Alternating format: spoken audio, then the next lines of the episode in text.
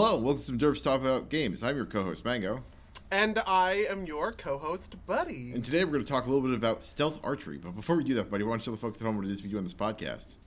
Well, on this podcast, we like to talk about games, and I guess today's game is like nine years old because we're functionally talking about Skyrim.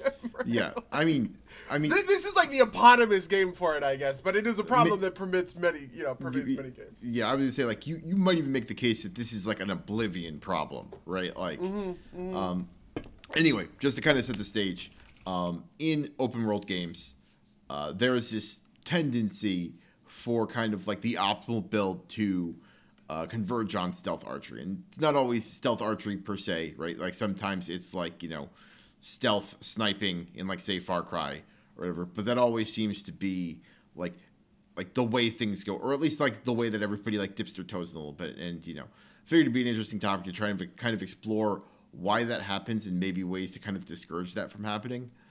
Um, and do do you have any initial thoughts? On, I have a couple of hypotheses. I have, I guess I would say, three hypotheses going into going into this that we can kind of address.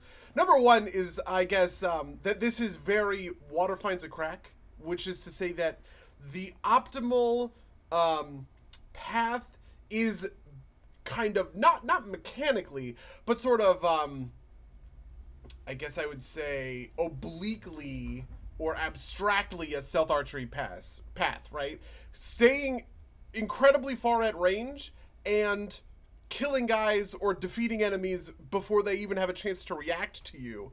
It's sort of like which is uh, uh, what what stealth archery like describes, right? Is sort of just definitionally the most effective way to be engaging in combat for like most groups or like games, right? Obviously being at ranged means that you can, you know, you are increasing the radius at which that you can influence the map and like influence the world. So if I'm just sitting on a hill sniping people, right? All of these people are in range. I'm not moving. I'm not really changing my like dynamics. I don't have to worry about, you know, patrol patterns or anything kind of along those lines because really at the end of the day, all I have to do is just sit and snipe. And if my stealth is working out fine, right? and I can just like headshot these guys for a gazillion damage, and then they they fall over they fall over dead. It just effectively instantaneously removes the challenge, right? So like this is my this is sort of part of my like bedrock of stealth archery, which is just that it is water finds a crack, e- the easiest abstract thing that a player can go for. Hypothesis two is that AI contributes to this, right? Uh, it, you could you could see a scenario where like a very advanced stealth game or stealth game system combats that issue by saying like okay the guy watches his friend die and all of a sudden he is you know triangulating where that shot probably came from and they are now looking up at the mountain towards you and you know like like they are chasing you down in the way that or at the very world, least hiding, right? Like, Right, exactly, right? Like hiding, taking cover behind, you know, whatever. Like in the real world, you can imagine that if somebody was, if there was sniper fire, right, people would be reacting differently than the, you know, walking around looking for a sound, kind of head empty, right? Like, so I think AI really, really contributes to this, right? We don't have very complex AI for dealing with these sorts of situations. Um, which makes it even more overpowered. And then uh, thing three is that there is not as much progression, like satisfy. There's not as much satisfying progression to stealth mechanics in the same way that there's satisfying progression to regular mechanics, which I have found to mean that like regular conventional sort of like spray and pray combat encounters tend to be more mechanized and require more sort of like per, in, inputs in order to be successful. I, this is the most confusing way to to put this another way. If I want to be an effective spray and pray character, I need to take lots of perks or talents or upgrades or whatever, right? I am I am building out my build in a wide variety of ways because there's a lot of ways. Oh, my health is increased, my armor is increased. I can do better damage with. I can I have crit chance. You know, like there's all of these different stats that you can systemize, and all of those get piecemealed out in kind of like tiny iterations. With stealth, there just aren't that many like systemized options for that kind of thing. So it tends to take fewer talents to make a strong stealth build than it would to make a strong like attack build, if that makes sense. Um, inside of these games, right? Like when I look at the way that perks happen in Skyrim, or um, you know, you unlock those talent things in Far Cry. One point towards stealth gets you so much farther than one point towards combat. Okay. Those are my hypotheses. So I think I'm with you on most of those. I think I've got a couple more to add to this. Um, I think part of it is it's kind of is it's it's um I, I think the the biggest one to me is like it's free, right? Like you and it's it's also it's it's free in its one way, right? Like you can't like you can always start a fight out with stealth archery and then run in and do like the spray and pray stuff, but you can't run in and spray and pray and then like revert back to stealth archery. Um, and because and not only that, but like it's not like there's any consequence to starting with stealth archery, right? If you are a um, I, there's like a meme somewhere that, that kind of describes this, I think, pretty well, which is like, you know, you know, if you're the two hand axe wielding barbarian, right? You could just run in, but like, why not start the fight out with a stealth arch, like with, an archery shot, and you know, you get the damage multiplier if you stealth, right? So you might as well shoot that first shot as a stealth archery shot, and even if you just end it there, then like you're using it, but you probably don't, right? It's like, well, I took the guy out and they're not reacting, so I might as well take a second stealth archery shot. And it's like, well, I'm going to go upgrade. I could upgrade my axe, but like, I'd be really effective if I could get another stealth archery shot shot off, right? Like, so it's like you you know, even like the the double handed you know double handed wheeling barbarian benefits from stealth archery, whereas the stealth archer doesn't um, benefit from those other skills, and so part of it is like, and so I think a large part of it is like stealth archery has a place in every build, right? Like, yeah. I also think a corollary of that, by the way, is that when a stealth archer fails a scenario, you could you could say, right, as a stealth archer, I need to carry an axe so that if I do fail my archery, right, I can I can take out this axe and start beat sticking people, right? But the failure state of a stealth archer tends to be save scum. It doesn't Yeah. tend to be take out my beat stick, right? Whereas the failure state of a of a barbarian is to beat stick. So in a certain sense, you are creating a a failureless state by by like focusing towards a stealth archer build. See, I also wonder if like part of that too is is is it's like it is inherently easier to sell st- to save scum stealth art like like a essentially a sniper position of any sort, right? Like you know you take the shot, you knock the guy down, right, and then you can save. That way, when you load, you've already like you know you're already like you know a guy or two in, right? Like whereas you saving in the middle of a of a melee fight is a great way to make an un, unusable save, right? So, um, so like yeah, I, I think that's I think that's part of it too. But I think the more interesting part of it, because I, I think I think these are all, all all valid points, right? There is like it's kind of like I think these all kind of like naturally funnels into water finds a crack, um, and like is like in like some way, right? Like these are all ways in which stealth archery is an, an effective tool in any character's toolkit, um, uh, and so ends up kind of being the the the even if it's not the dominant strategy for any particular character, it's a strategy that every character engages in to some effect, right? Like, you know, with with with some mild variance, but that, that that's I think essentially it. Um, but the thing I'm really interested in is kind of like how to discourage that, so that like you like so that like games truly have like, like if you're going to make it part of like a hybrid character, it has to be intentional. If you're gonna make it part of like you know, it's not just like a thing that you you you do anyway on your um uh, on your on your melee focused character, um, uh, that kind of that kind of thing. Um, and something that that that, uh, that that came to my mind, and I know we've both played this. Is I think a game that does a good job in at least like leaning in that direction. I don't think it gets it perfectly, but Assassin's Creed Valhalla, I think, um, and maybe the, I haven't played the previous Assassin's Creed games, so I may I don't know if they're any better at it, but I think it does a pretty good job of making it uh, making stealth archery not kind of like the default. Maybe part of that is just that like you're replacing stealth archery with like stealth killing. Um, Well, so I I have some interesting thoughts about that. I guess Okay. in the sense that um, I get what you mean about Assassin's Creed Valhalla, but one of the things that defines my playthrough of Valhalla is n- that maybe it's just like the combat mechanics are good.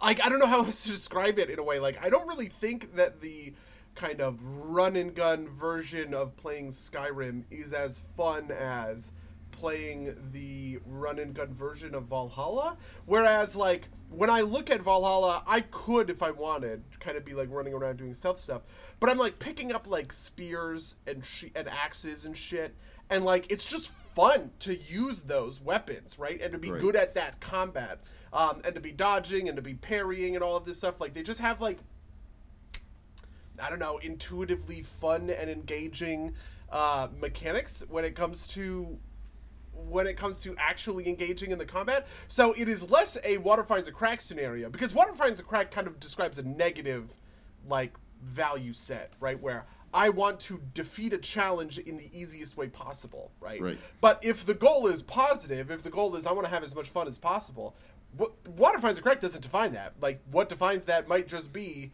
swinging a big old greatsword in Assassin's Creed Valhalla is a lot of fucking fun. like Yeah. um But it's but th- that's that's but that is the, the, the kind of fundamental water finds a crack thing, right? People stop ha- doing fun things because it is more effective to do something else, and that's and that's the problem, right? This is like like you know the Loot Cave, right? Like is is is the, is the classic example, right? Like it's more fun to go like do a strike at Destiny, but if you can you know endlessly fire your automatic weapon into a cave and get loot out of it, you're gonna do that anyway, right? So I think there's I think there's got to be a little bit more of a balancing factor there um, and maybe it's just that like stealth archery in Valhalla is just isn't so much more effective than the fighting that it like You know what's funny is that I actually went very hardcore into a stealth build in Valhalla, but I end up not doing a lot of stealth archery. Like the bow I have equipped most of the time is the stealth archer. I think it's called um, like a viper bow. I don't know. It's the one that gives you an, a headshot reticle. Right. You know, which is like, what is this for or whatever. But I find myself in a situation where a lot of the times I just kind of like appro- approach an encampment and I like plink a few guys down. And then eventually somebody finds something. I'm like, okay, well, let's go loud. And then I just start Yeah. wailing on dudes.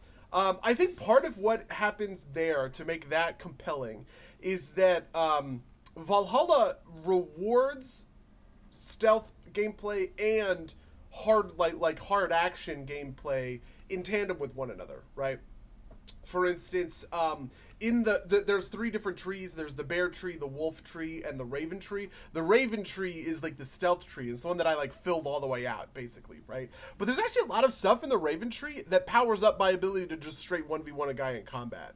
Um, which is stuff like you know my point like if I if I kill somebody with a poison on them. They drop a poison cloud that poisons other guys. So you know, like that's not something that ever pops up in stealth scenarios, let alone stealth archery scenarios, right? So it is all about um, you know picking up my my great sword and actually using this kind of like chain poisoning mechanic. So even though I am deep in what is otherwise the stealth tree, I have stuff that is pointing me towards kind of hard combat gameplay, right? And there is also, you know, like one of the things that you get when you're going down one of these trees, right, is you get bonuses with weapons of that type. Well, it's not that the Raven weapons are only daggers or, you know, like whatever. The Raven weapons are also greatswords and spears, right? Um, they're flails and axes. Uh, and those, and like that piece of it, I think also drives people into sort of like a combat sized piece of the gameplay. So like even though I am very effective at the stealth stuff and I want to do a lot of the stealth assassinate murder guys stuff, right? Uh, and I do that I do start basically every single encounter in that way. When I have to fall back on the great axe, I have a lot of stuff to fall back on. I don't just immediately die because I'm so deeply invested in stealth that it doesn't work out otherwise. Yeah, I, maybe, maybe that's a big part of like because I, will point out that what you what you essentially described at the top of, of the Valhalla thing was was was it, what we were talking about. It's like a stealth archery thing, right? Like you do take the stealth archery shots at the beginning. I was gonna say that um, I, I think it's the predator or whatever whatever they're called. Predator bow, that's what it's Yeah. called. The Viper bow, I think, is the is the is another one. Who cares? Yeah. So I actually like to know, like I'm I'm personally like my aesthetic is like big damage and that's like the headshot thing, but like I actually like the bow in combat more.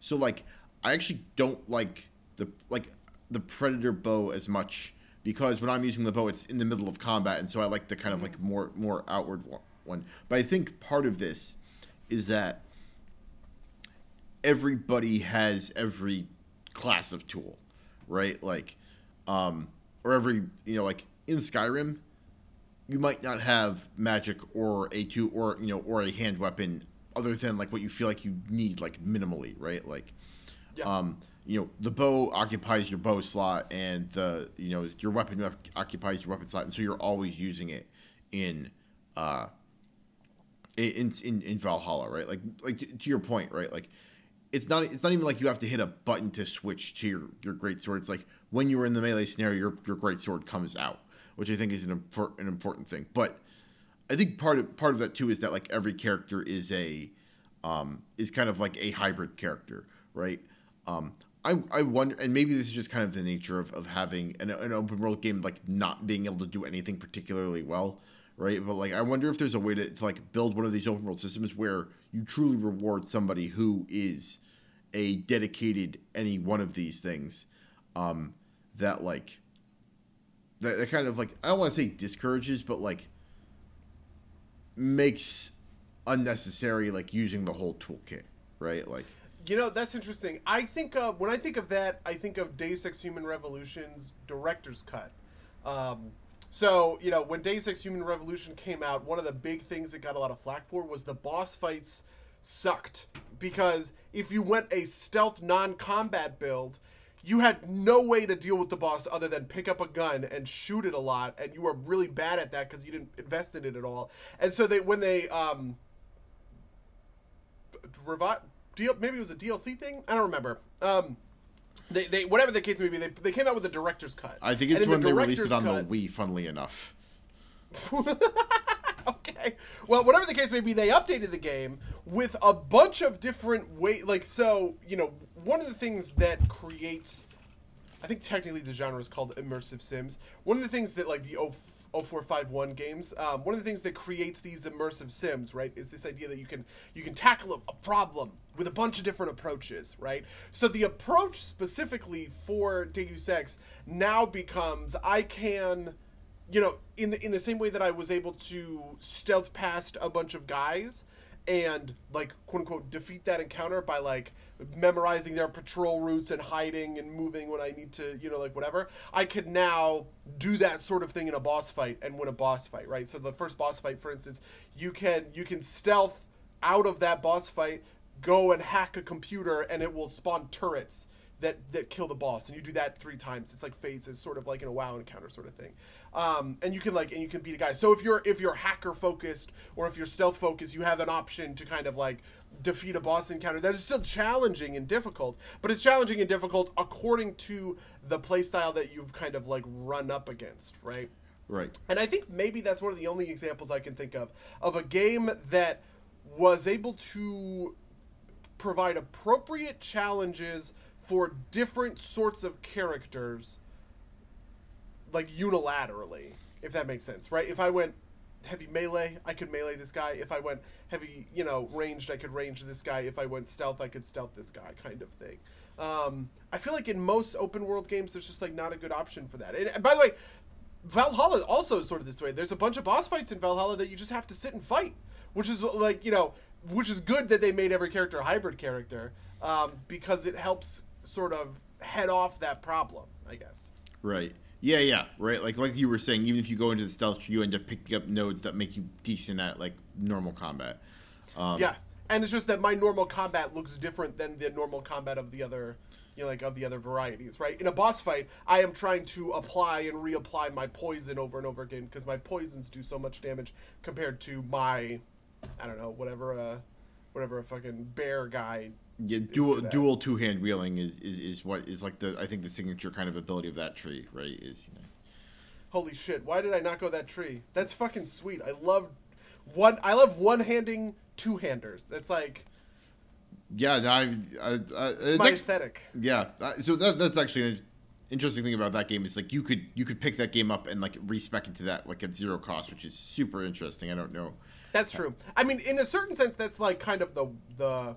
I guess I would call that like I, I think of this as the the WoW solution, right? If instead of saying you need to be equally as good at this kind of content as this kind of content. They just let you rebuild, right? When I Yeah. go from raids to Mythic Plus, I just change all my shit to be Mythic Plus focused rather than raid focused, right? Um, rather than saying, you know, like, oh, every individual talent is just as good for like both. Yeah. it's just you know. Yeah, yeah. No, I mean that's that's true, but like, I feel I feel like that that that really loses. Like, I think it works in WoW because WoW is kind of like more about kind of the meta scenario, right? Like you know, like like canonical Baron, right? Like for RP purposes, has I assume like a loadout, right? Insofar as that matters, right? Like That's actually uh, yeah, that is actually a real thing. Actually, like Baron, for instance, uh, Baron got trained by like a Mountain King, so he knows how to use the ability Avatar, and that is a warrior talent that I could just swap out of at any time. It's like, well, canonically, that doesn't make sense, and I do think that there's an immersive piece of that, right? When I'm playing Skyrim, I do want to like RP to a certain extent, where it's like this isn't just, you know, me. Um, it's like it's like like like baseball bats, right? It's not just me picking up the appropriate length and weight baseball bat for you know hitting a home run, right? That is mathematically suited for me to hit the home run, which is sort of what you know like talents or gear in World of Warcraft like looks like. The, in in Skyrim, I want to sort of express myself through these mechanics, right? Right. I want to go up certain trees because like they feel like a part of that character. I had a very kind of deep character to my my Skyrim guy was a um, was like an imperial thief, and uh, and he because you start in like the prison wagon or whatever the famous memeable pri- prison rat wagon, and uh, and so my thing was that like okay he's a thief and he left the empire because he didn't want to get caught by the imperials and he joins the Stormcloak rebellion because he doesn't want his criminal past to, you know from the empire to follow him into Skyrim, right? Um, and like there was like a deep RP to that. Like there was a bunch of stuff in there that I went solely for the RP purpose of it, right? Like he was very high in illusion, for instance, and in um, another there was there was like a couple of different magic trees. I can't remember what all of them were, but just like that stuff is like more real in those sorts of open world immersive sim games than they are a lot of the time in WoW because there isn't like meta pressure yeah, when you're playing essentially a single player game. Yeah, and like meta pressure in a way that like you you might even accede to, right? Like you know, like no one wants to be the guy that's like causing the rate to to fail because you know you you, you want to choose your RP talents instead of you know like the the the one that's best for the scenario or, or whatnot. Um. Uh, but yeah. Um. Huh. I but so I, I think part of the, the the thing that like still kind of like sticks in my mind at least for this for this part of uh this is that like it still doesn't feel like there's a like good pressure to like like part of the thing in Skyrim is you can be everything at once if you want to, especially if you play for long enough, right? Um, and I don't think that's necessarily the end of the world, but like it feels like part of the reason why stealth archery is a thing that keeps that people keep going back to is because there's like not like not a, a good reason like it's not so much that there's not a good reason to do say two-handed combat it's, there's not a good reason to not do stealth archery right? Like it is too it is it is at all times too effective to pass up at least like the the cursory opening shot. Um and it's like i can think of scenarios and i can't remember um like uh, maybe I can't I can't think of any I can't think of a specific example off the top of my head, but I can I'm remembering something where like you know at some point maybe that stealth archery shot just like it just like does so little damage that's just not even worth doing right? And like like that has to be in a game with like super hard scaling. So like you know it's like well I'm not really putting anything into this because I did want to put so I might as well just kind of like wait and and, hit things with uh with with my sword with, with, the sword itself or you know like in, in that scenario. Maybe that's kind of the the only only way to do it is to kind of like put sharp cliffs right? Like you know or like b- build to short clips like when you hit the late game just like plinking someone with an arrow is just like not going to be worth the effort or like kind of like the, you know the, the the time to kind of set up and, and get that shut off. So you, you might as well not do it. Yeah, one of the interesting things about um, uh, Far Cry New Dawn, which I talked about playing a little bit earlier, is that they had like sort of scalable enemies, and one of the things the enemies scaled into was helmets, so that you couldn't just one shot them anymore with I you know honestly any of these like different stealth weapons, right? Like there's a the the the kind of iconic weapon in that game is like a saw blade launcher where you put in like a like a disc and a thing and it like shoots the the saw blade and it magically by by physics, but it magically essentially bounces between enemies. So you get these very satisfying moments of like you shoot your saw blade launcher and it like bounces between three guys and kills all of them. But it only will kill those guys like depending on you know like the the rank of you, the rank of the guys or whatever.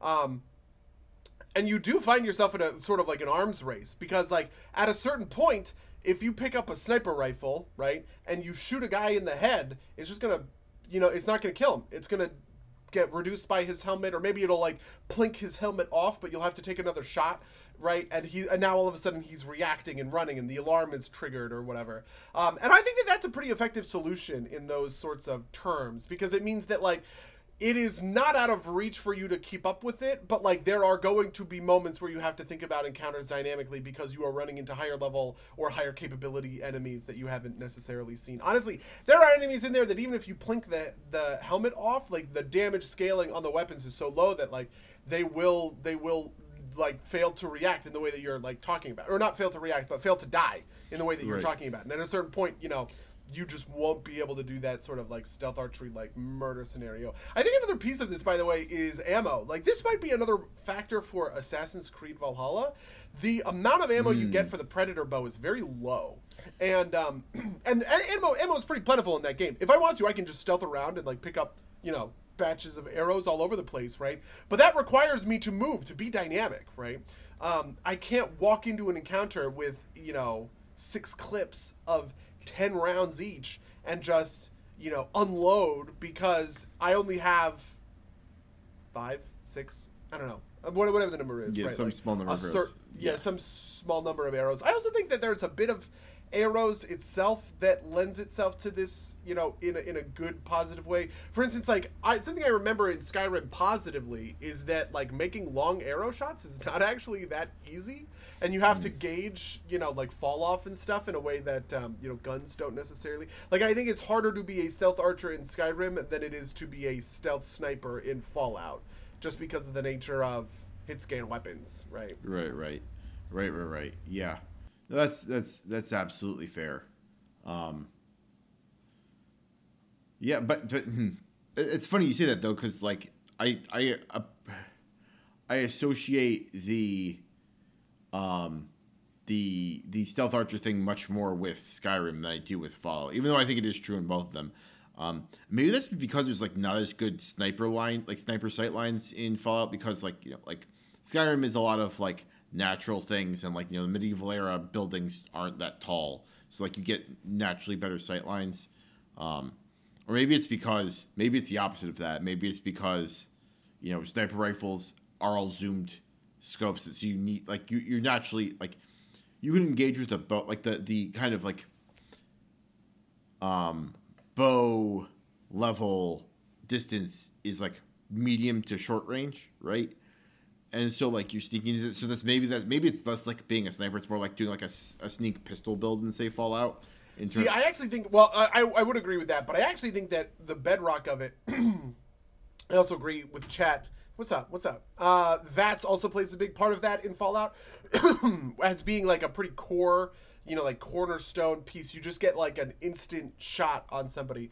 But I actually think that it's an opportunity cost thing. I think that in Fallout, the you are more naturally guided into sort of like a like a stealth sniper build compared to in Skyrim where you are in a high fantasy and you have the potential of being this incredibly powerful wizard, right? Or you have the fantasy of being like a you know a a, a big axe wielding barbarian. Those fantasies are much less pronounced in a science fiction setting than they are in a high fantasy setting, and so you don't feel that tension as much, right? Yeah, no, I yeah, I think I think that makes sense, right? Like they're they're they're not as um this like the characters aren't as distinct, right? Like the difference between um uh, the difference between a, uh, a what's it called a a wizard and a barbarian are like even are like mechanically separable, right? Like whereas the, the difference between like a guy that uses pistols versus a guy that uses sniper rifles doesn't it's, it feels like just like which gun you pick up. Honestly, this is prob this reminds me of the problems we all we have with Starfinder, right? Like that like Yeah.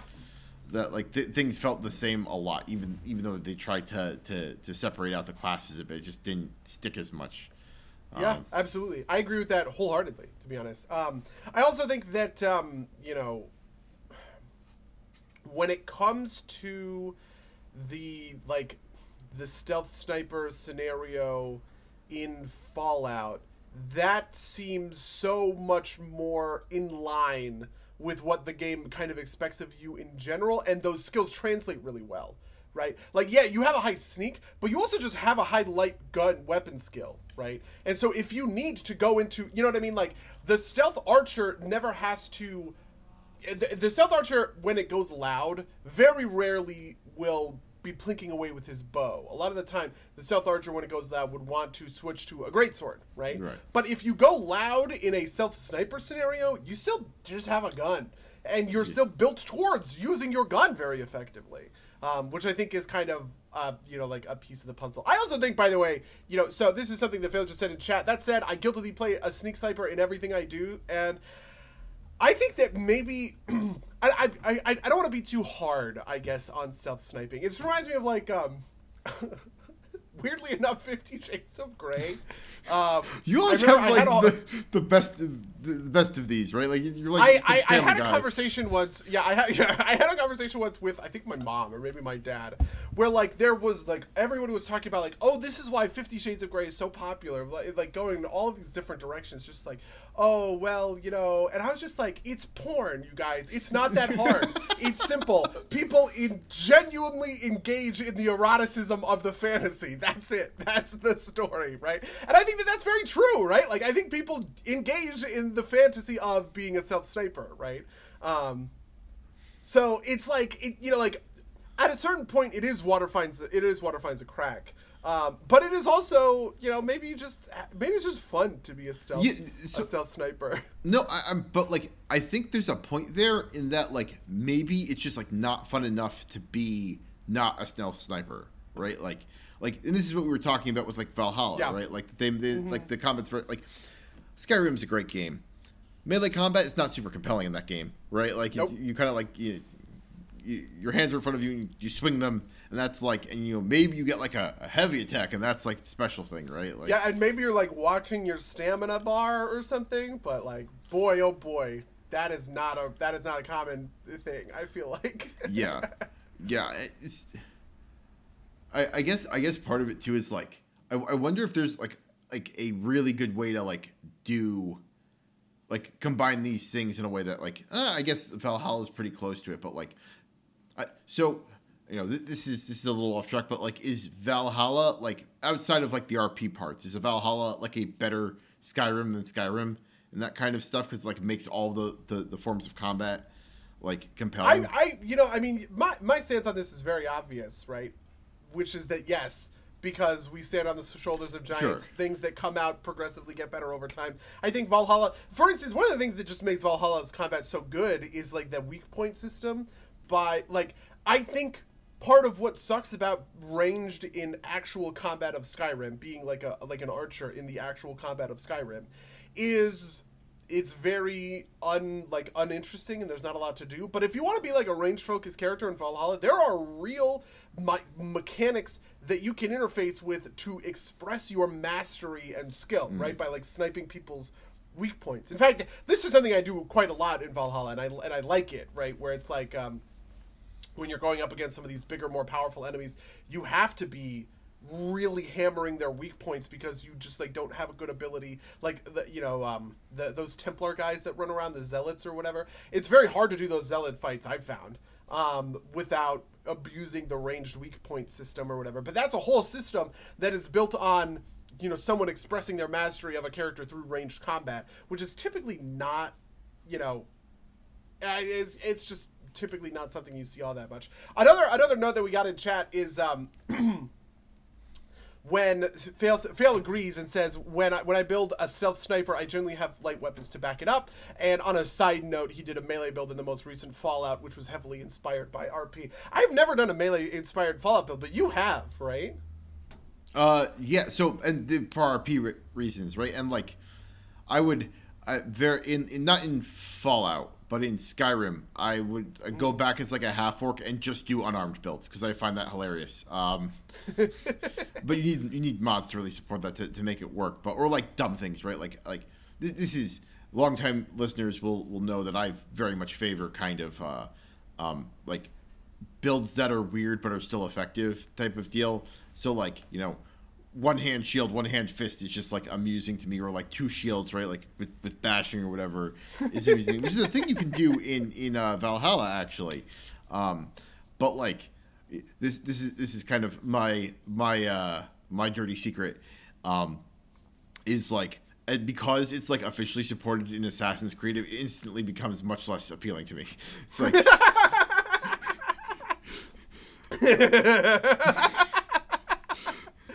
Funny. Okay. Yeah, I mean, like it doesn't it doesn't feel like you're bending the rules as much if uh, if you know if you're not doing it the, the real way. There, there's a couple there's a couple of things in there too. I mean, there's this this is a way off tangent, but like I also like being left-handed in games because I'm left-handed in real life. Um, oh, so, if you can do either hand, yeah, interesting. then then it's then then it lets you know like that, that's that's a form of expression that I'm I'm particularly interested in. But you know, that's that's that's a whole other discussion. But uh, but but yeah, um, Yeah, I you know I do think that there is another piece of so another another open world sort of RPG that I'm thinking about is Dragon Age, right? Um, there is sort of support for stealth builds in Dragon Age, but I think that it actually elucidates a bigger, more I don't know, complex problem, which is just sort of that like the game mode of stealth action is so far removed from a typical action that like in Dragon Age it's very easy for me to make warrior combat feel good and make mage combat feel good and to make, you know, rogue combat feel good in a very straight up straightforward way, right?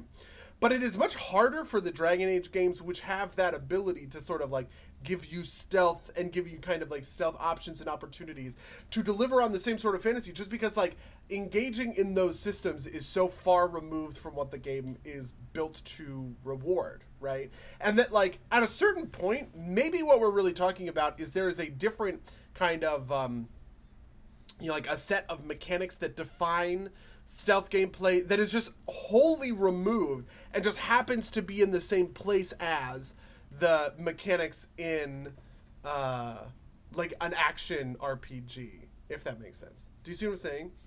I I I think so. Um. Yeah. So so what? Like it's like the, the stealth system is such a distinct part of the like such a separate like distinct is in, is in separate from like the action mechanics that's that's, that's more compelling or, or I Yeah, like in Dragon Age, you can stealth around, but you really can only use it for like one wiping aggro in a fight or two positioning. You don't have the same ability to sort of like govern encounters and like do patrols and or anything like that, which you would expect in a like a Far Cry or a Skyrim, right? Where you can like, there's here's a lone guy out on his own. I'm gonna pick him off or whatever. In Dragon Age, that sort of thing never happens and would never like and never works that way. If you want to use stealth, you can use stealth in combat as a way to you know sneak up behind an enemy and get a guaranteed crit on them. Or if an enemy is focusing at you, you can drop you can drop your threat. Um, or you know any anything along those sorts of lines, right? Where like you can use stealth as sort of like an in-action RPG set, but it, even though that is using stealth mechanics, I actually would not say that that is stealth gameplay in the same way that any of this other stuff is stealth gameplay because it's just in interfacing with these mechanics in a completely different way, right? And it's also just like not very supported, I guess I would say. Um, and it would require some pretty hefty redesigns in order to be supported. So in a certain sense, it's sort of like not it's not like laying two play styles against one another where it's like oh well i prefer to do stealth oh well i prefer to do whatever. Like a, a play style might be ranged combat a play style might be a mage right? Um it is it is two genres that just happen to occupy the same game space. In the same way like we talk about this with wow right? Where it's like um you know you have raiding and you have rated battlegrounds and those are two separate genres essentially that both kind of live in the in, in World of Warcraft or like Torghast is a roguelike that just lives in World of Warcraft um, as sort of like this, this macro this like macro game. I think maybe what we're describing is that there is there is a stealth genre aspect of some of these games, and there is an action genre aspect of some of these games, and the stealth genre is easier to engage with. So I think I think I think there's a lot there that's correct, um, and I think how do I. I, I so I, I think you're I think you're you're correct, but I there's there's like a nuance that I'm I'm trying to to, to fish out here that I that like so Hitman right? The, the the the especially the new the new the new ones. The three came out recently. I haven't played it yet but um like that game looks a lot like um Far Cry to me or in in that like you you, can you can't exactly go hop, but that's kind of like exterior mission parameters, but like in the actual mechanics of the game, right? Like there's the stealth stuff, but like the the action stuff just is kind of like there like is there if you need to like you can like throw briefcases at people or whatever right and that's like and so like may, maybe the dirty secret is that like skyrim is like to, to accentuate your point skyrim is actually a stealth game that has action elements in it right like like yeah, and that's I mean, not like that's not what like it means to be, but that's just kind of the way that it that it ends up falling out, right? Because like, mm-hmm. like there isn't you know this this ties back into like the melee combat isn't particularly compelling in Skyrim. There isn't like there isn't a parallel system of melee mechanics, right? That is as engaging to occupy the same kind of slot as stealth mechanics are, right? So it's, it's not that there's you know there's a stealth game and an, an action combat game in the same system of in Skyrim. It's there's a stealth game and like boring other stuff in Sky, you know, or like boring other forms of combat in Skyrim because they didn't bother to make or not bother, but like the, the track just isn't as compelling. Um, like, because I, I wouldn't say that the stealth mechanics in in Skyrim are particularly well done or particularly compelling. There are better stealth games out there. They're just kind of naturally more compelling by the way things kind of shake out. Um, I actually think that the most compelling aspect of Skyrim, and I, and I do hold true that like Skyrim is a truly great game, right? That it's like, you know, it's like it, it is it is part of the pantheon of classic games that we'll talk about in game, you know, theory classes 20 years from now. A college professor will be talking about Skyrim the way that we talk about King Kong, right, in a film class or something. But I think the thing that makes it that is the immersive kind of management sim aspect of it, right? Like this, the way that it like simulates life in a in a holistic sense by you know like first of all giving you like goals but just like the small things like inventory management like the all of the stuff they did with the house. That house dlc is great and a ton of fun. Leveling up mecha- like leveling up uh skills like blacksmithing or alchemy or um, you know like these non-combat it is like that whole picture that i think makes skyrim a very good game much less any one of these individual you know like any one of these individual parts. And i do think that there is something to say like you know i think that's true of far cry for instance far cry is probably not a game that stands up based on its action mechanics in a true sense the thing that makes far cry interesting is it like presents you with kind of um, complex problems and you have to intuit and create sort of emergent solutions, right? It just shows you the outpost and it shows you a bunch of stuff in that outpost that you could or can do. For instance, here's a cage with a bear in it if you open that cage, the bear is going to attack the guards, right? You don't you don't have to do that. It's not like it's a mission objective to open the cage and attack the guards or whatever. You just have to clear the outpost. And whatever way you do to do that is up to you, right? Like one of my favorite things to do in Far Cry is lace a place with C4 and then just like watch back. It's like it's like setting up dominoes or something, right? Where you know you are um, you're putting down a bunch of C4 that you can blow whenever you're ready, right?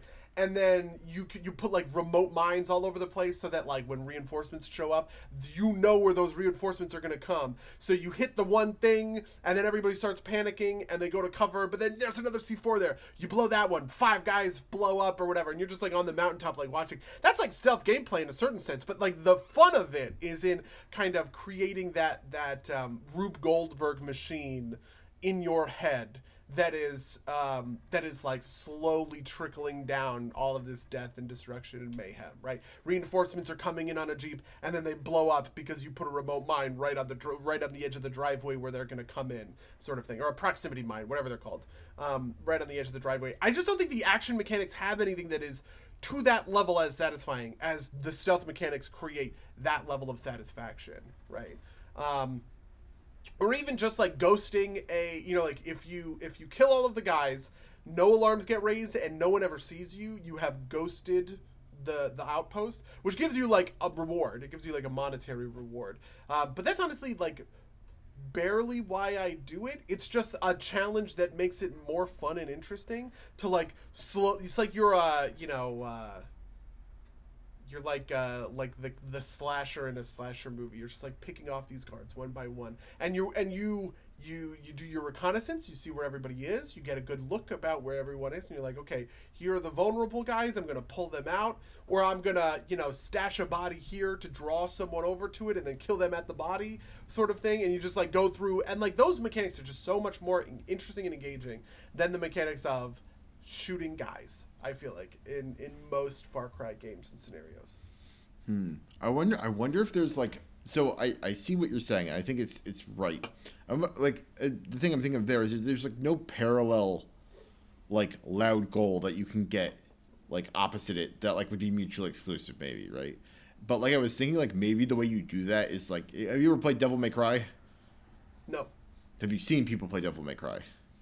Uh, let's no because I don't know where you're going with this. So, part of part of the thing with with with, the, with those games with character action games in general is like you can like beating the level isn't the hardest thing, but the point is to do it stylishly, right? Like you get like style points as you're beating up enemies, right? So like sure. Like maybe the right answer here is in addition to like your ghost objective, you can also have like, you know, beat the beat the level with like 10,000 style points, right? And like that's like like really a thing that you or beat the opposite style points is there a thing that you you only get kind of going loud because it has to be like oh, chained interesting. actions. I actually think that's correct. I, I would, I, in my sense, I think it would be reinforcements. The primary thing that you do when you ghost is you deny them the ability to like reinforce the position. But maybe you make an objective that's like you want them to reinforce the position, and then you defeat the reinforcements, right? So it's like you are attacking the outpost. You successfully attack the outpost, right?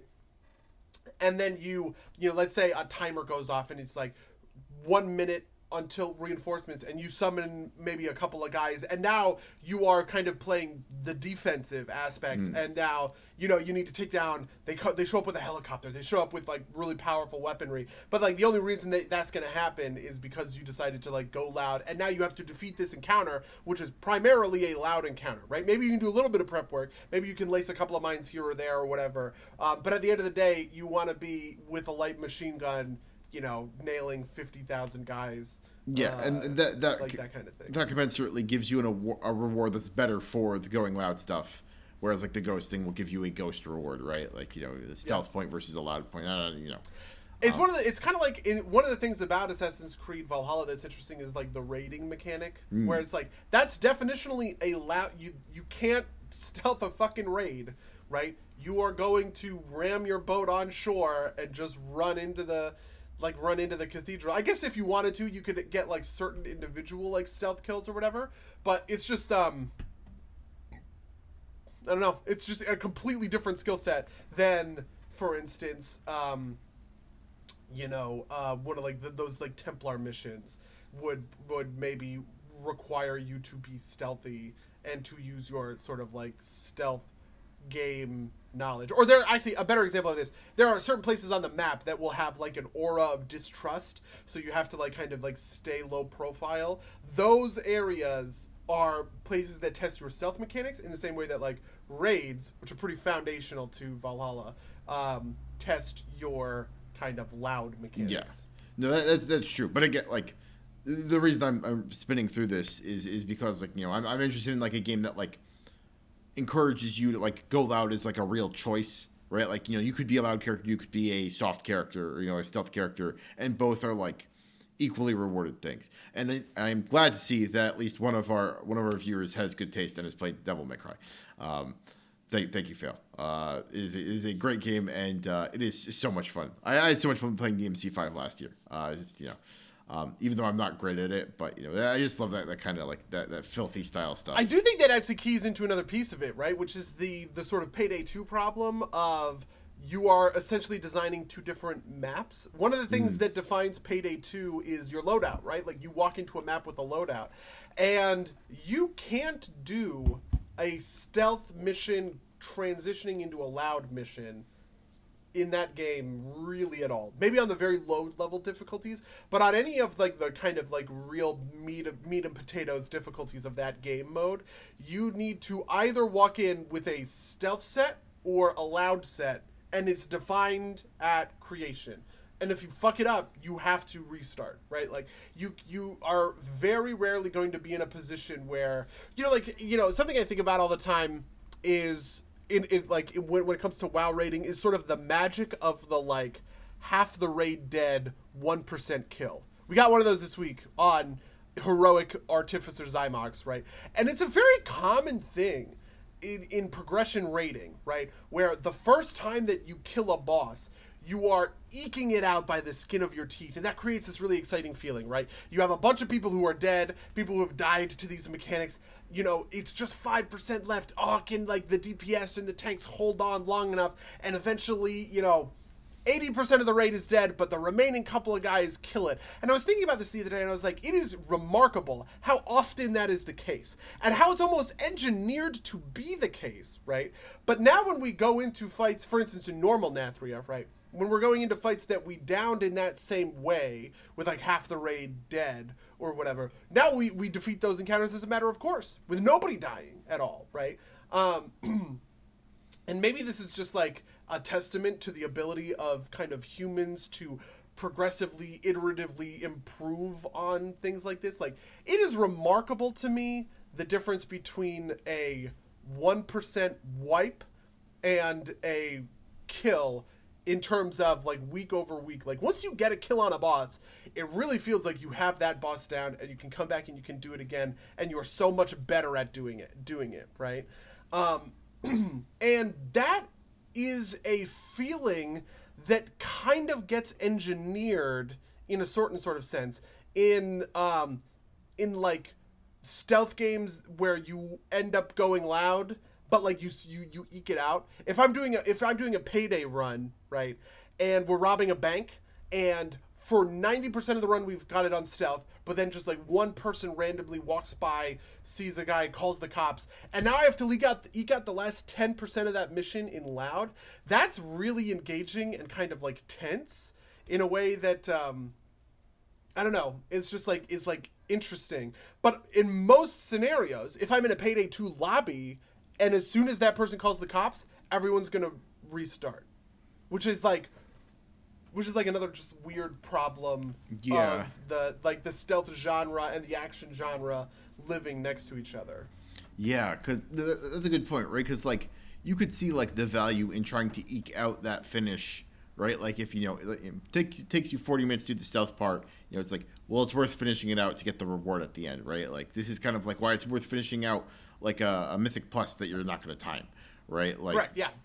Um, but like there's there's definitely a point at which that like that the switch flips- and in single player games like like we've gone over it, it comes down to save scumming a bunch uh, right like maybe that's like a good defense of like why checkpoints are still a thing in games instead of being instant saves at all times right like I actually do think, by the way, that now that I'm thinking about Assassin's Creed, or I'm sorry, now that I'm thinking about Payday 2, Payday 2 has a bunch of really interesting mechanics that I think other stealth games would do well to adopt. Like other open world stealth games would do well to adopt in order to preserve that. Like one of the core foundations of Payday 2 stealth gameplay is what's called um, pagers, which is if you kill a guard, right? They they radio a pager in their like dying breath essentially right so if you kill a guard you knock a guard out they're going to click on their pager and someone is going to go to that pager and go hey are you all right and you have to answer right and you get four of these right? So and and, and, each, and answering takes like 30 seconds. You sit on that corpse and you answer the pager for 30 seconds where you're talking into the pager right This makes the act of killing guys very dangerous in Payday 2, which is absolutely not the case in most other stealth games, right? Because not only do you have to kill the guy, you have to then sit on his corpse, and you are expending a, an incredibly value. Oh, this is the other piece of it. You only get four pages, right? So you can do this four times in a mission. The fifth time, the guy on the other end of the walkie-talkie will realize something is up, and he's going to call the cops on you, right? So the alarm will naturally go off. So you can't kill more than four people. The moment you kill a fifth person and you let that pager go, you you you are fucked essentially. Um, and what this and this means mechanically is one, killing guys is a real resource that you have to think very carefully about. Right, killing wrong or bad targets has negative consequences, right? Like if you kill a guy who's doing a route out in the middle of nowhere that is very unlikely to see you or your group or whatever, he has a lot less valuable a kill than the guy sitting right outside the vault, right? Maybe you can just sneak right past that guy, but it's much harder, right? And it also means that um, you can't kind of take kills at off on the on the fly taking on the fly kills almost always will mean somebody catches you on the pager because you're sitting there on the corpse of a guy in the middle of everything for 30 seconds and you're frozen there before you can take that body and move it to like a, a, a better location out of the way right? Like you want to throw it in a dumpster so nobody sees it again? You can but you have to sit on it for 30 seconds and hold down the interact button. If somebody comes up and she you can't just shoot that guy as well which is something you could do in like fallout or in like or in like Skyrim. And it also means that you're just going to be leaving lots of guards up, right? So over the course of the entire mission, you're not whittling the number of guards down such that at the end there's only one guy, and as long as you keep him in sight and you know where he is, you're fine. You never have to worry about, you know, his line of sight or his his issues at all. You can just walk up behind him and kill him essentially right because there's going to be so many guards that you are not going to have the mathematical ability to kill that you are always going to have to be worried about so I don't know. That's that's an interesting mechanic in terms of you know preserving or making stealth gameplay better. Like that is a mechanic that I think makes stealth gameplay and action gameplay better because it means that you know you just can't in a game of Payday. You know, if you are going to stealth through the whole thing, you're going to have to really work at it. Right. I guess is what I would say. It is not a water finds a, you know, like a water finds a crack strategy. Mm. No, that makes that that makes a lot of sense. That makes a lot of sense, huh? Huh. Yeah, no, it's it, it, it's interesting because like that makes sense for like so we talked about like a stealth perfect run. We talked about a potential solution for like a uh, like a like a, a full loud run, like, and it's like, well, is there a way to then also like in, like you know encourage like you know allow a uh, uh like a, a hybrid run that doesn't like but like at that point, right? Like, like so. My thought is that is that like if you if you equally like if there's a way to do a hybrid run that's also advantageous, like then you either have to give a specific hybrid run reward or like you end up like pushing things in one direction or another or if you like kind of like make the reward structure flat i think it still ends up drifting towards stealth archery for all the reasons we've been discussing over the the whole cast it's it's, it's huh i don't know if i've got i think another piece of that another piece of that is also the way that um you know, if I kill a guard in Deus Ex, I get 20 XP or whatever. Right. If I knock that guard out stealthily, I still get that 20 XP. If I just avoid that guard, I don't get experience. Mm. If I just if I don't kill the guys in Far Cry, I don't get that experience. In fact, I definitionally have to literally kill every single person in the outpost in order to in order to defeat an outpost encounter. So, you know, in on one end Payday is directing you away from the full lethal, right? You're just going to leave a bunch of guys up. Um, but you're also not, you know, you're never going to be in a situation where like you get to get, um, you get to get experience from those. Like maybe you could do a thing where at the end of a mission or something like that, you get experience as if you killed every guard that never saw you, right? right? Or something kind of along those lines. Yeah. No, yeah, that's that, that's fair too, right? Like yeah, that's that's it's, all right, uh, you know. I think I think the easier answer there is like you just don't generate like you know you don't generate experience based on like like paydays like this right like it's based on the mission right it's not like You know, Yeah. It's not like you get experience per person killed. You just get experience for finishing the mission, right? Like which, um, Correct. Uh, yeah, I mean, we've talked a lot about experience on the cast, and the more we've talked about it, the more solidly I feel that mission, that like experience should come from that. I really don't think experience in games should come from those sorts of low level objectives almost at all anymore frankly like the way that we do experience in a d&d game where it's like did you accomplish the quest here's your experience is generally the best way to do it rather than like banking a certain amount of experience oh you killed nine wolves and you got 100 experience for each of them split four ways or whatever yeah. I mean, I think there's. So, so the Angry GM has an article about why that is entirely wrong and how, why you must be. Oh, really? Yeah.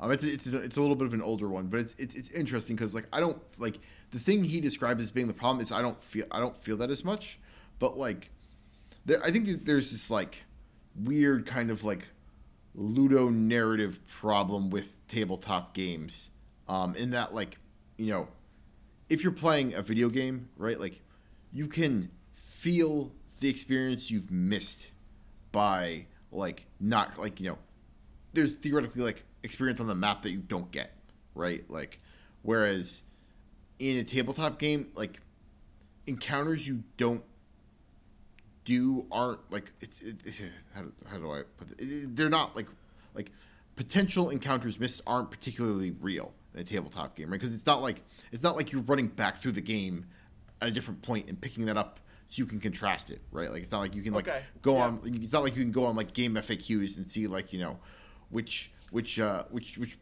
encounters you missed the adventure pass and thus which kind of like like loot you've missed like that, that's i think that's part of the pro like that's part of like the the inherent kind of like mental problem with with tabletop it's not a problem but like the differences with ttrpgs right? Like is is uh is things missed don't really exist in a way like you, you in order to make those have weight you have to like signal to the player that they've missed them um and that's like a hard thing to do in a tabletop rpg setting because it's all like because it's all a narrative right like it's it's it's it's, it's almost like a chekhov's like an inverse chekhov's gun or a converse chekhov's gun if that makes sense am, am i making any sense at all Yeah, I definitely see what you're saying. That makes a lot of sense to me.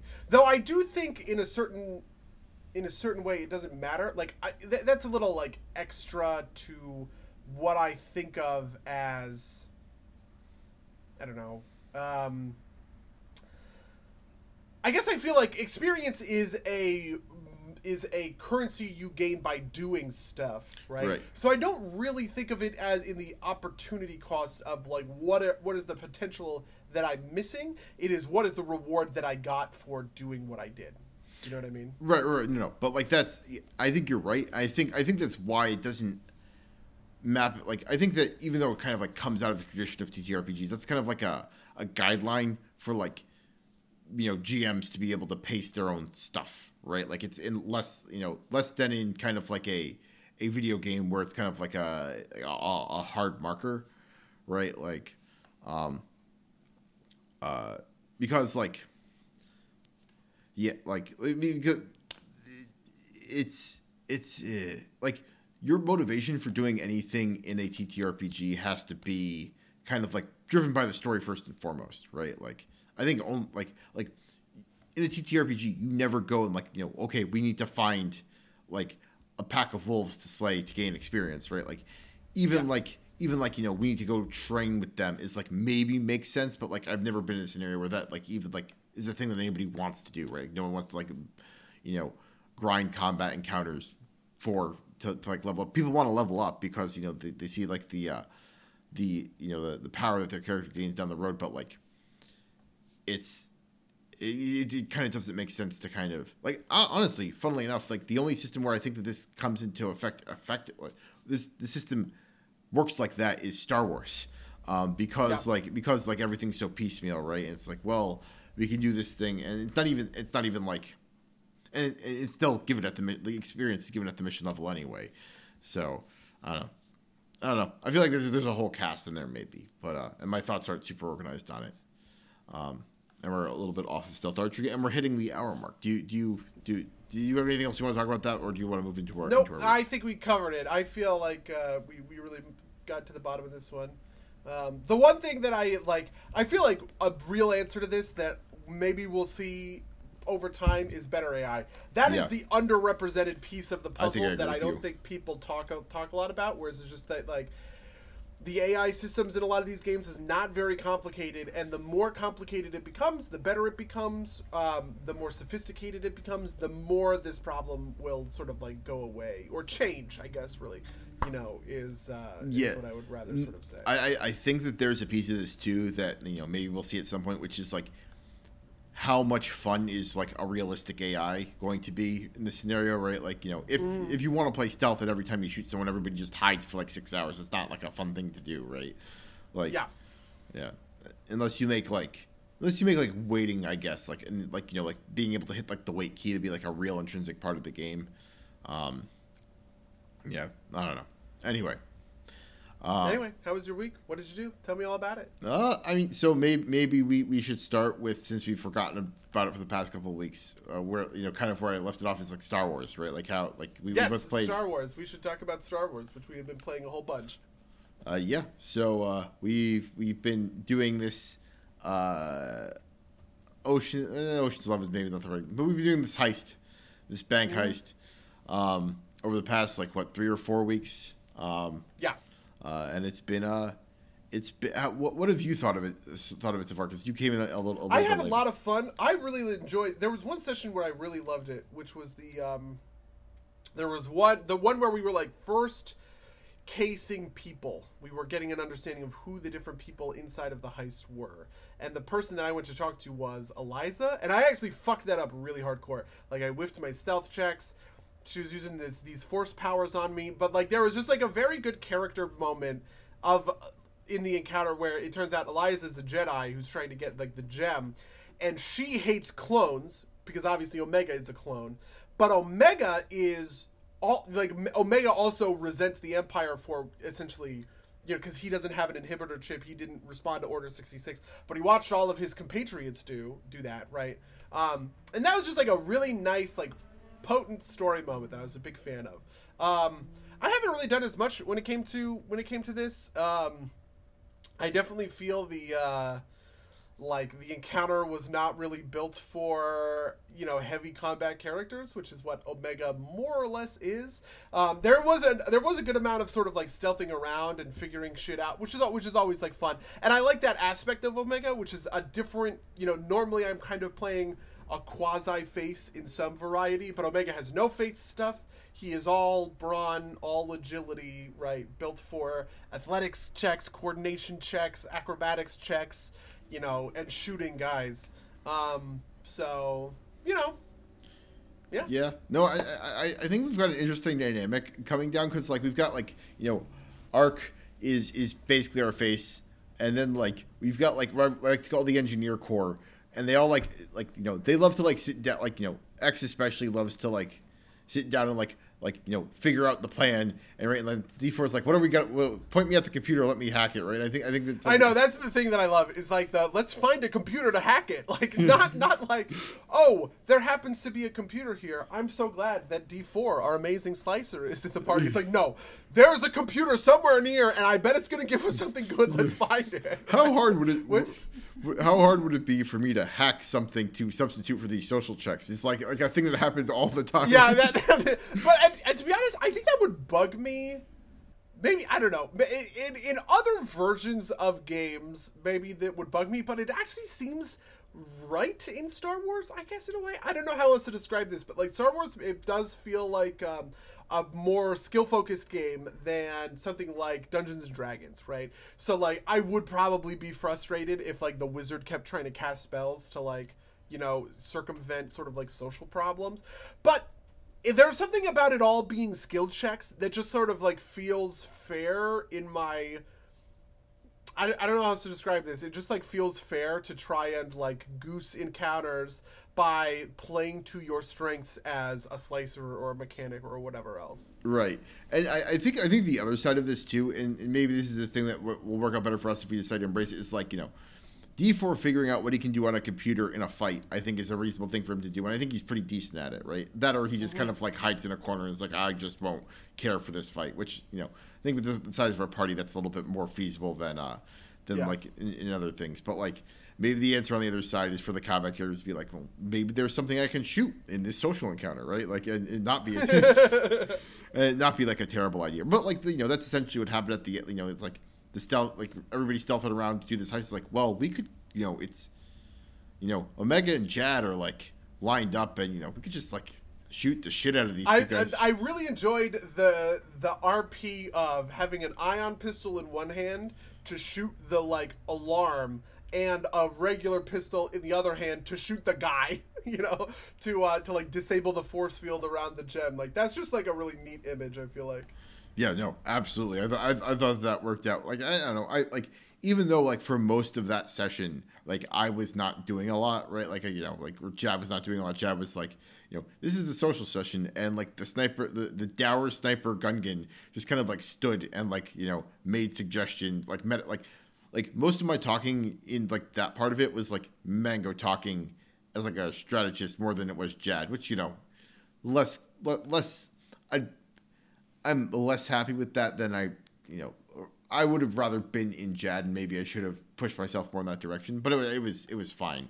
Um, but I think that that's like, I think that that's like fine, and it's it's, it's cool that it works out that way because like, you know, D and D and PF2E, like as much as people want it to, you know, be like it's built around these pillars of exploration and social interaction. It's like no, it's it's combat. Everything revolves around combat, right? Like like you know, fully two thirds of the mechanics at least are combat in in the and that's fine but like you know being a not combat character doesn't make sense in in, in your typical fantasy rpg Yeah, are you enjoying? Are you? We, we talked at the end of the session about the possibility of like, we have this time slot, we have this group, but maybe we tr- try a new system, do another thing. Are, are you feeling fatigued by Star Wars? Are you enjoying late game Star Wars? We've been doing the Star Wars game for, uh, you know, a couple of months now, at least, almost. uh, it's over a year i, I think we- because- over a year. I, it's it's close to it at least Oh, you're right because it came out this time last year because it was the Mandalorian was in December. well We no no the mandalorian, we, so we watched the mandalorian late but like that's what that was what the seed was right yeah Yeah, Um, yeah. Mhm. well okay so it's not quite a year yet because the other part of the the, the inspiration here was uh, the lockdown and that, Oh yeah, it was quarantined. Yeah, Yeah. that's true. so like it's probably like close to 11 months or, or 10, 10 to 11 months i think i think at this point um uh but uh yeah so um so i'm i'm enjoying it like i'm enjoying it mostly just like purely on story story basis right because like like combat encounters are kind of trivialized but at this point for all of us Fair enough. um, and it's not. It doesn't feel bad. It's just kind of like you know. It feels great to roll a die and like have like seven. You know, like seventy-two damage. It's like, haha, I'm the best sniper, and I sniped real good. Um, but like, I could, I could see myself enjoying a different kind of game system. But like, I don't like. Not that I, I wouldn't enjoy those things. It's just that like those things would all require a much bigger kind of investment, right? Like I don't think you could have like a drop in, drop out um, D and D game um, that that is as compelling. Um, uh, apparently, our GM is watching. all right, we need to change the topic right now. so interestingly enough, I am. The, I think the thing that I'm responding to most in Star Wars is getting uh, something every session, which is not common to like in in D and D. A lot of the time in our or like Pathfinder in our games, you know, it's like it's like two or three sessions in order to like level up or to like get or like the the new stuff that you get like very rarely kind of like kicks in every session but this like every session you're gaining a big chunk of experience which feels great and fun right and I really look forward to that. Like I'm responding mm. very much to the I want to get the new the next talent, you know, the next talent in my tree, or you know, the next point like skill point to make my whatever checks better, right? Like I, that's something that is that is fairly unique. I almost sort of think that it, it it feels like we're just leveling up every every session, and I wonder what it would be like to play a Pathfinder or a Dungeons and Dragons game where that is the case, where every session you at the end of every session you gain a level, right, and you become a So like whatever. So there's I think a different version of this, and I don't know if they have it for two E, but I know in one E there are alternate rules for like doing like like getting features at like an accelerated rate. That like mm. so like you know you know you level up in PF2E. I know this a little bit like you know like I just hit level four in one of my games, and I get it got a a class feat and a skill feat, um, or it was level eight. But you know so like if like that was split up, right? Like if I got the skill feat at like a certain point in level, and I got like a you know a, a class feat, and like those were based out a little bit more because that's effectively what Star Wars is doing, right? Like yeah, yeah, it's, definitely. It's unbundling those features. That might be an interesting, uh, uh, interesting way to do it. Uh, oh my god, Fails just said the greatest thing in check. I hear Pathfinder 2e is like fourth edition D and D, and I'm all for it. I also am all for it. I loved fourth edition. it is not quite like 4e in that way, but it is. It is. I I, I love PF2e. I've actually I've actually been hearing some very bad things about second edition Pathfinder recently. I saw I, I a YouTube video popped up on my recommended list that was like I'm leaving Pathfinder second edition and here's why. And I watched that video and then I got a bunch of other. It's like the algorithm was like, "Oh, you fucking hate Pathfinder Second Edition? Oh, oh let me show you all these videos about people being mad about it." Um, so you, you'll have to forward guess, that on to me. Do, do, what's like the the thesis there? Do you like, or what's the general thesis? That, um, so the thesis is that RP sucks, and that combat is a slog, um, and uh, and the guy is like or it, it is it is that it is that like the, the the only real rules that exist for the game are combat. Nobody uses the RP rules for the RP encounters, right? People are just talking, right? And that's fine and that's fair. But like you can just do that in any system, right? So at that point, the only thing you're using the system for is combat rules, right? And the Pathfinder Second Edition rules are just so fucking crunchy that it just like removes all the fun out of those combat encounters because people hyper optimize basically. Um, PF2 is much less. thing. It's much less crunchy than money, though, right? Like, I, I, you know, I guess that's fair. But he just talks about how like people just they they fall into these. Um, it's like a rotation in WoW, right? Okay. Um, I could I, I could understand that, and that like there's like it feels like maybe there's like less kind of like there's, less like so the system's a little bit like the math is much cleaner, right? So like there's maybe not as yeah. much joy in kind of like in like abusing the crunch. Like one e you could go crazy, right? Which is like fun in its own way, but like it also like I don't know makes like I feel like PF one e is more fun in theory than it is in practice, if that makes sense, right? Like mm-hmm. you build your character, like oh boy, I'm going to do all this cool stuff with my character, and then you like trivialize combat encounters, right? like you know that's like not like super fun. Um, uh, and like the the like the the the two E side of that is like maybe things are a little samey, right? Like maybe like you don't have a, a, a, enough options, but like that might just be kind of like you know we've got like three books, right? Like Pathfinder, and they're not doing the splat books like they did in one E, which uh, is yeah. probably for the better. But like you know, you know, if we were ten years into two, if we're ten years into two E and we don't have the kind of breadth like I think there's maybe a case that like the right way to play PF2E is to be a little bit generous, kind of like bonus stuff, right? Like you know, maybe let people um like have a couple extra feats in different ways that like because like I, f- I find that like like at level feats don't stack with each other so much as they're like different paths and so long as like you're not like letting things stack too much i don't think there's a problem if that makes sense um, yeah. So, and then the thing that he basically ended on was saying, like, look, if I'm playing the game purely for its combat rules, right? Because I'm not using, you know, we're not using any of the social stuff, um, and uh, and my two options are essentially fifth edition Dungeons and Dragons and two E. Fifth edition is just more kind of like streamlined and straightforward. I don't know. I'll find the video, and, and you, can, you can make your. I'm probably paraphrasing his arguments in a pretty no, like not great way. Um, but I, but it was very interesting. I've still never played two yeah, so enough, I don't enough. have a uh, an understanding of, you know, whether or not he's he's right or wrong. No, I I would definitely be be interested. Like you know, I think I think playing a I play a lot of. I am in three two e games at this point. Uh, so you know, I like it'd be a fun thing to to to do, um, but like uh, like I would I would love to at least like play like a, a short term thing with, with with the people in in the in the Star Wars group, just to kind of like feel that out and like get get your feedback on the experience too, right? Because like it's it's uh, it's it's an interesting system. Yeah, I'm like in in a in a far flung future. Uh, maybe maybe not a far flung future. I don't know. I I'm enjoying Star Wars, and I would be voting no in that situation. Um, but I wouldn't want. Uh, if people start getting like bored of the game, I would just want to transition into another system and having you know having fun doing that, um, rather than you know. So I don't know.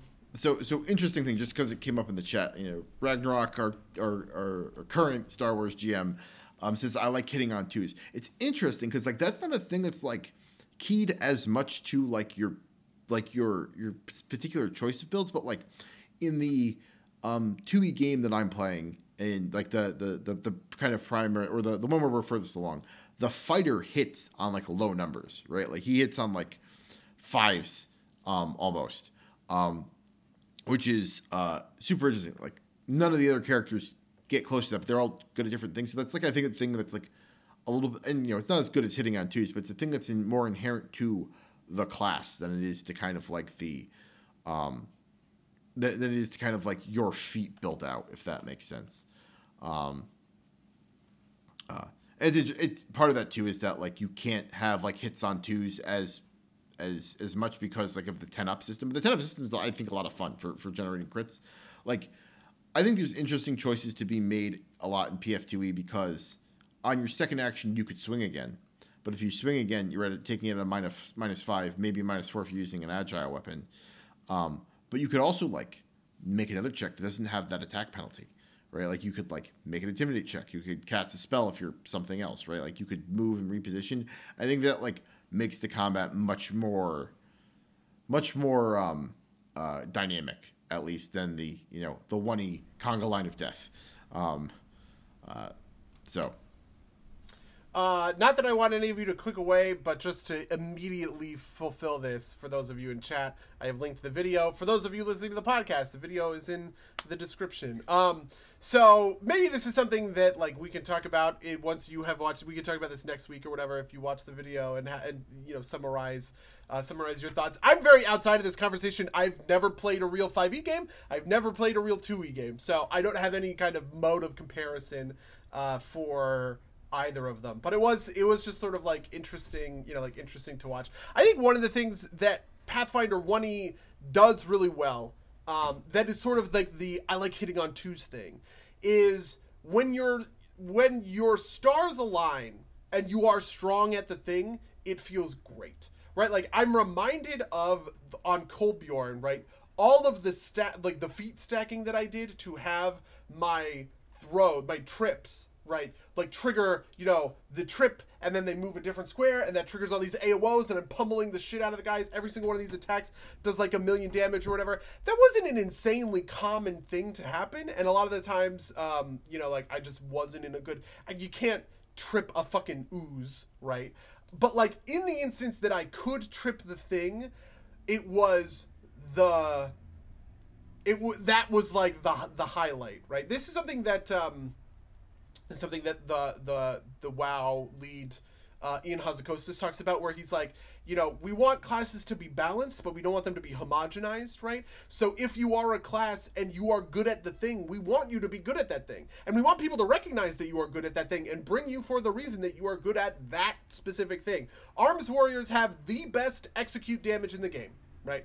There is no class in the game when a boss or an encounter hits like sub 20% health, 35% health, or whatever, that is going to out DPS an arms warrior. And that and execute damage is the most valuable type of damage in the game. So you'll see in raid, you know, like in raid environments, right? Um, people will bring warriors for that specific purpose, right? Where it is like, okay, we wanna we wanna kill the boss. It is so close to death, you know, we're not going to battle res the retribution paladin. Shout out to shout out to my boy Penlad who's not listening to this, but is the top retribution paladin in our, in our raid. We're gonna battle res Felanor because Felanor is an arms warrior who's doing execute damage, right? Um, or what and whatever that looks like for whatever spec or class in the game, right? Um, and uh, and I think that's a little bit of what One E was was like facilitating. And I would be interested to hear or know if Pathfinder Second Edition has sort of failed that in a way because I think Fourth Edition failed that in a way. Um, where it did homogenize a little bit too much, and it became very hard for uh, like the different classes to sort of like stand out or have standout moments in the way that I could have standout moments in my brawler build on Kolbjorn, or you could have standout moments, you know, with um, I don't know whatever you were doing on Beauregard. yeah. Well, uh, Beauregard. Beauregard was weird. Like right. Like um. Yeah, uh, yeah. Beauregard is guess, Atticus. A little outside of- Atticus was uh was was had his like you know his Sure. Sphinx moment. Or like are there other other people in you know Yeah. other people in uh, Hell's Rebels had standout moments. So I'm going to tell you that that is absolutely not the case. Like I can like Okay. I just but I think the thing is is it's not dependent on your like skill as a character builder, which is I think maybe what's what the problem is. Right? Like Interesting. Right? Like we like I could like again, the same game, right? The fighter crits all the fucking time, right? Like because he's got such a high bonus, right? Like he has to roll marginally well and he'll get a crit, right? Like my character's a cleric. If somebody like you know, like you know, some like the the rogue has like the battle medicine skill, right? And he'll like do a moderate heal, and I'll be like, "What are you doing with your mortal medicine?" Abadar blesses you, and it's like you know, sixty he- healing. And everybody's like, "Oh, that's disgusting! Like disgusting amount of healing, right?" It's like, well, that's what the cleric does, right? He does a disgusting amount of healing, Sure. right? Like so, like, but like that's like inherent to the cleric, right? Like, and it's not like it's not like a thing I chose to, right? Like, I'm playing kind of like a a hybrid battle cleric, right? Or like it's it's one of the doctrines, but like he's still really good at healing, and that's what he does. Or like and like when it when it needs to happen, it happens. Um, and it's not like a it's not like a I didn't choose to make him an excellent healer. He is kind of by his nature an excellent heal uh, an excellent healer, um, if that makes sense. So, you know, it's uh, I don't know. I also think that like just again, I'm gonna say this is relatively early impression still because like you know I haven't played any game to like super high level, but like you know how like I I would say that like Pathfinder one felt really good around like fifth level. Like that's when you had enough power to be like not uh, uh, not not terrible, and like Yeah, we talked about like fi- five to twelve or something. Yeah. Like this, that was the sweet spot. Yeah, it feels like the curve is pushed up a little bit, right? Like I feel like I'm really coming into that now in the game where I'm at eighth level. Um, it also does a good job of like first level not being terrible. So like, um, the, that curve's flattened a little bit, and I think and 5e is very good at keeping that relatively flat across everything, right? Like, like you never like you you don't like hyper like PF2 2e by design hyper scales you right? Like the curve is like this in terms of your power level right? Like if you go fight something 5e is very flat um but like even though the the scaling hyper scales in PF2e like the kind of like power like relative like relative power unlocking or like options unlocking is a little bit f- like builds up but is a little bit like right now at eighth level, I feel like I'm fully coming into a place where like I have a good set of options to do in any fight against the character of my level. Um, and like if I'm going from new player to, to like you know through a campaign, I think that's the right pace. Um, I don't think it's bad lower levels. Like it gives it makes you feel like you have progress without like goosing the numbers, if that makes sense. Um, Yeah. Even though PF2 does goose the numbers very hard, and I think that's that's different. That, that's got different sort of effects. Whereas um, five five is actually also good at that, but um, just in a different way. Um, I don't know. I think they're both very good games. So, you know, there's that. But uh, you know, I'll watch the video.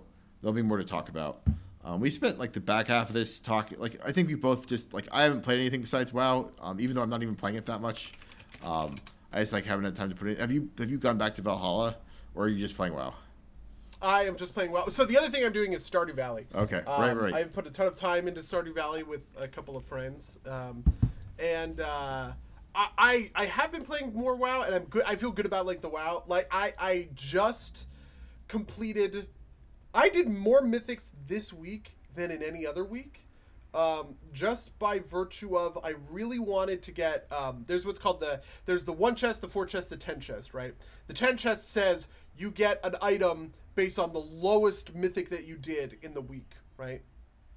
And um, my I really wanted my 10 chest to be at a plus 10 or higher for for mythics, right? So I wanted to do 10 mythics that were 10, 11, 12, right? Kind of all the way up. And I wanted my front chest to be a 12 because that increases the item level by 3. So I'm going to have one piece of 223 gear, two pieces of 220 gear in my chest that I'm going to open tomorrow.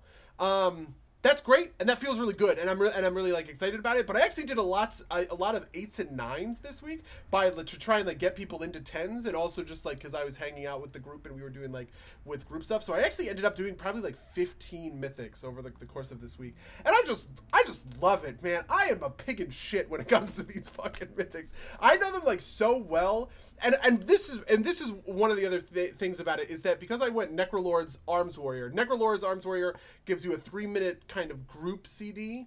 Um, that increases your crit by 10% and then two other people's kind of like crit by 10%. I've gotten really good and really precise with my banner where it's like, okay, I know where I'm dropping my banner. Like, where are the good pulls for the banner? And you know, it, it's not just, you know, a three minute CD, like whiffing a three minute CD is bad. So I hold it a lot of the times and I'll hold it for like, this is a rough pack. Boom, we're gonna drop the banner. We're gonna give everybody 20% health, everybody 10% crit. We're gonna really like just like nuke these, like nuke these packs down. Um, and I don't know, and that's been that's been great, and that's been a lot of fun. And the funny thing is, this is apparently a terrible week to do Mythic Plus. Everybody said so. Everybody was like, "Fucking Mythics are awful this week. They are god awful this week." And I don't want to do any fucking like we're gonna do one, you know, Mythic this week because the affixes are so bad or whatever. Um, and I guess I, I guess I get that. Um, but from my perspective, it's yeah, not everyone. Phalanor is with me on this one, and good good on you, Phalanor. But we had a bunch of friends. We were like talking about this in raid. We had a bunch of friends who were like, "Oh, gross, bolstering necrotic. I'm only gonna do like one affix this week, which is fine. Or I'm gonna do like one mythic this week, which is fine. But like because I want to be like good at mythics, I just don't like feel like I don't know. It's like a slippery slope if you start looking at affixes and being like, "Oh, this is a good week. Oh, this is a bad week." Like it's just another week. Just do the do the do the content according to how the the the affixes sort of like direct your play if that makes sense. So for instance on a bolstering week which says that when a mob dies it increases the damage of the other mobs in a pack by 20% so you don't want to take big pulls. You want to you want to bring everybody down very evenly. Um, and i had a bunch of groups wipe to this because they weren't respecting the bolstering. People were doing pulls like they would in other weeks and getting these big groups of like seven eight guys and then seven of them die and the eighth one is like one-shotting people. Um, but yeah, uh, uh, from my from my perspective, I don't want mythics to be a kind of like one key fits all locks scenario where it's like you're doing the same pulls each week you're approaching them in the same way each week. I want to like respect those affixes and make decisions about those affixes that are like interesting and dynamic and this has been a really interesting week for it. Also i just feel like i'm getting really good at pugging. Um, this might be a good topic for later like just to bookmark this thought for a second. I think the manual pugging system of Mythic Plus is good, and I think it might be a better matchmaking system, maybe, maybe, I think maybe, than certain other games' automatic matchmaking systems. Really, I'm, I'm calling League out here. I think the way that League does. Um, the way that League does matchmaking, where you just enter a queue and you get matched, might be worse than the way that WoW facilitates pickup groups in for for Mythic Plus. Interesting. Uh, I, maybe I think we can maybe we can maybe talk about that a little bit later. That's, that sounds like a, a, full topic. That sounds like an interesting topic. Yeah. All right, couple of couple of things in this kind of vein. One, have you have you heard of Out? I think it's called Outriders. Nope. It's a it's so it's a looter shooter coming out in it's supposed to come out in February, but it's coming out in like April, I think. But there's an open beta coming in February, and like one of the things is that like so it looks kind of like almost like a like a soft read. Oh, I, have heard of this actually. It, yes. it looks kind of like a discount anthem, right? Like yeah. Mm-hmm. Um, but one of the things is that like the end game content is supposed to be like mythics, right? Like or like riffs, right? So like maybe that'd be an interesting thing. Um, there's a fr- oh interesting. And like, yeah, I I learned about this because someone said this was anthems but good on Twitter, and I watched the YouTube video and I was like, huh that sure is a game coming out. The, and I didn't think about it past that at all. Friend of the cast, Monic, pointed it out to me, um, and I was because like I, I like like the shooter games. I, I, like I'm looking watching a video and it's like you know the same thing. This is just this seems just like like I, I checked the developer because I was like, is this like a stealth relaunch of of, of, of Anthem? Because like it might be. well, no, it's Square Enix, right? Right, right, right. The, the, like like I was like I was only half joking though. Like that's why I went and checked the publisher, right? Because like if it had been EA, I'd be like, this is like a like like this is like a secret stealth legendary anthem. But it's it's Oh, these are the people who did Painkiller. Interesting. Interesting. yeah. I'm definitely gonna check out the open beta. But like that just there because like apparently the end game stuff is like affixes on dungeons. Seemed like Oh wow, these guys did a bunch of Gears of War shit. The uh, ports, obviously, mm. but that's just like that's it. That's that's interesting. Okay, look at this. Um, and the the other thing, this is back to WoW stuff, is uh, uh, I so this week I, I I I I was angry when I did it, but I, I went and I, uh, I I got the right raiding uh, uh, legendary, and uh, Oh, the, did you feel good about it? no, but like then in one of the fights that we cleared, I outperformed my item level, whereas previously I'd been underperforming my item level. Right, like I parsed above like where I should have. Like I didn't parse great, but like my parse was better than it should have been relative to my item level. I was like, okay, I guess this is the right thing to do. Um, Yeah, see, you know, I, I get that. I definitely do. I feel like there are certain legendaries that I like for certain kinds of content, and I, I don't feel um, like right now I'm using one the kind of one size fits all legendary, which is which is like great and which is which is fun. But before this, I had used one called Battlelord, which was only really good in raid. It wasn't really good. It was bad in mythics. It was kind of bad in all other other content. Um, and I think that's going to end up being more true over time where it's going to be like, okay, here's a good raiding legendary, here's a good PvP legendary, here's a good mythics legendary. Um, as people get more soul ash and they can have multiple kind of high end legendaries. Yeah. No. So the, the the limiting factor for me at this point is gold, because like I can't afford the Oh. I can't afford the level four um, piece.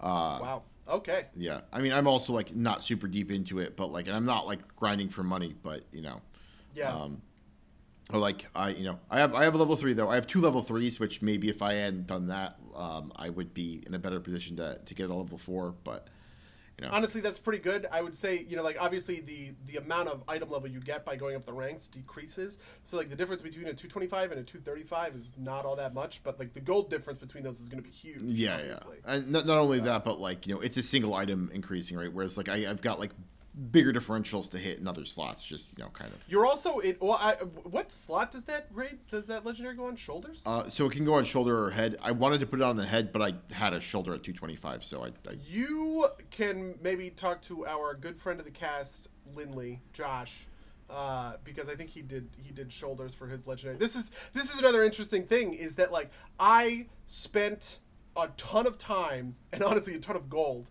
Eventually, I was just like, I want all of the plate legendary recipes maxed out. So I just started churning my gold really, really hard, and I probably spent through six million gold over the course of you know like of doing this. But I now have all the plate recipes at 235. So if any of our friends is like, hey, I need a 235, all they would need to do is give me the mats, right? Um, and I could craft that for them instead of doing it on the auction house, which is obviously going to have a premium. So um, that hasn't quite happened for the other. I, I, there just aren't gold makers. The like the core gold makers I know are me, Phalanor, and Sarian, and we're all in plate. Um, so that just hasn't really happened for leather or for cloth. Um, legendaries in quite the same way. Fair enough. Well, doesn't matter so much for me because, like, you know, I guess, like you said, 225 is probably good enough for, for, for government work, as it were. So, um, Yeah.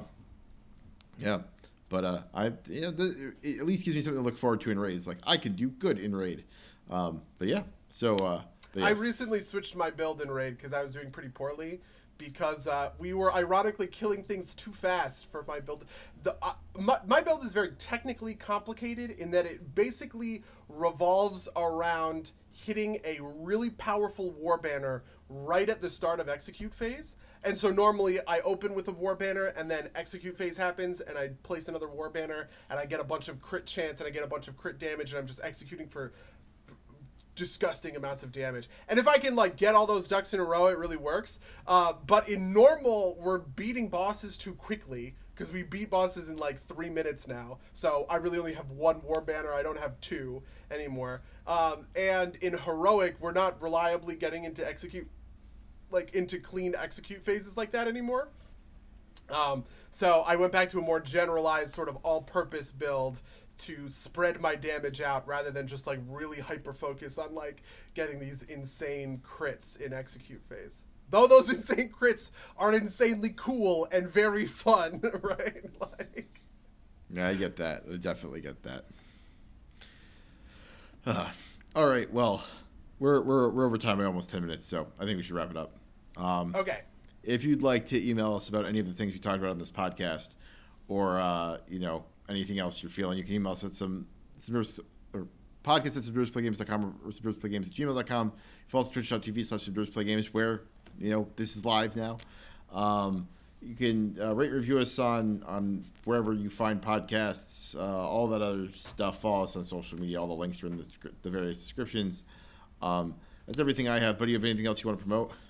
I have nothing else I'm looking to promote. In that case, until next time, dear listeners. Until next time, loyal listeners.